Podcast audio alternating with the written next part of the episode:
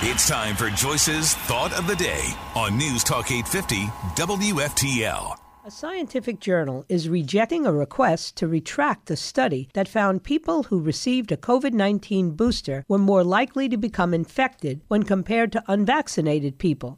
Analyzing numbers from California's prison system, a research group found that those who received one of the bivalent boosters had a higher infection rate than people who have never received a dose of a COVID 19 vaccine. Their study was published by the journal Cureus following peer review. Each study has an author who fields questions and comments. They are known as the corresponding author. Cureus confirmed that the study's corresponding author has asked the journal to retract the article. I can confirm that we were contacted by the corresponding author with a request to retract. However, we have determined that there is no basis for retraction, and therefore it will remain published. The study was listed as beginning to undergo peer review on August 16th. Peer review finished on August 23rd. The paper was published on September 4th.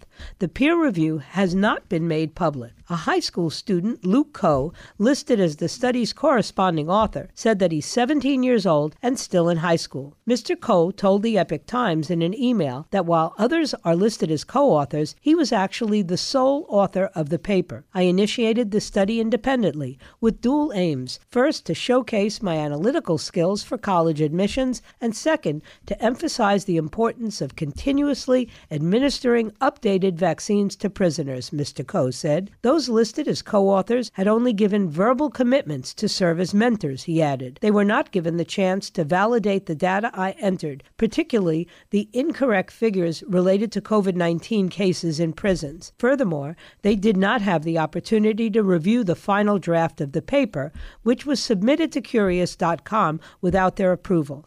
Mr. Coe claimed to have used ChatGPT for analyzing the data used in the study and said he made significant errors. He did not specify what the alleged errors were. All mentors mistakenly listed as co authors share my desire to have the paper retracted. Mr. Coe has not responded to follow up messages investigating. The California Correctional Healthcare Services, for whom several of the listed co authors work, said that an investigation into the paper is happening.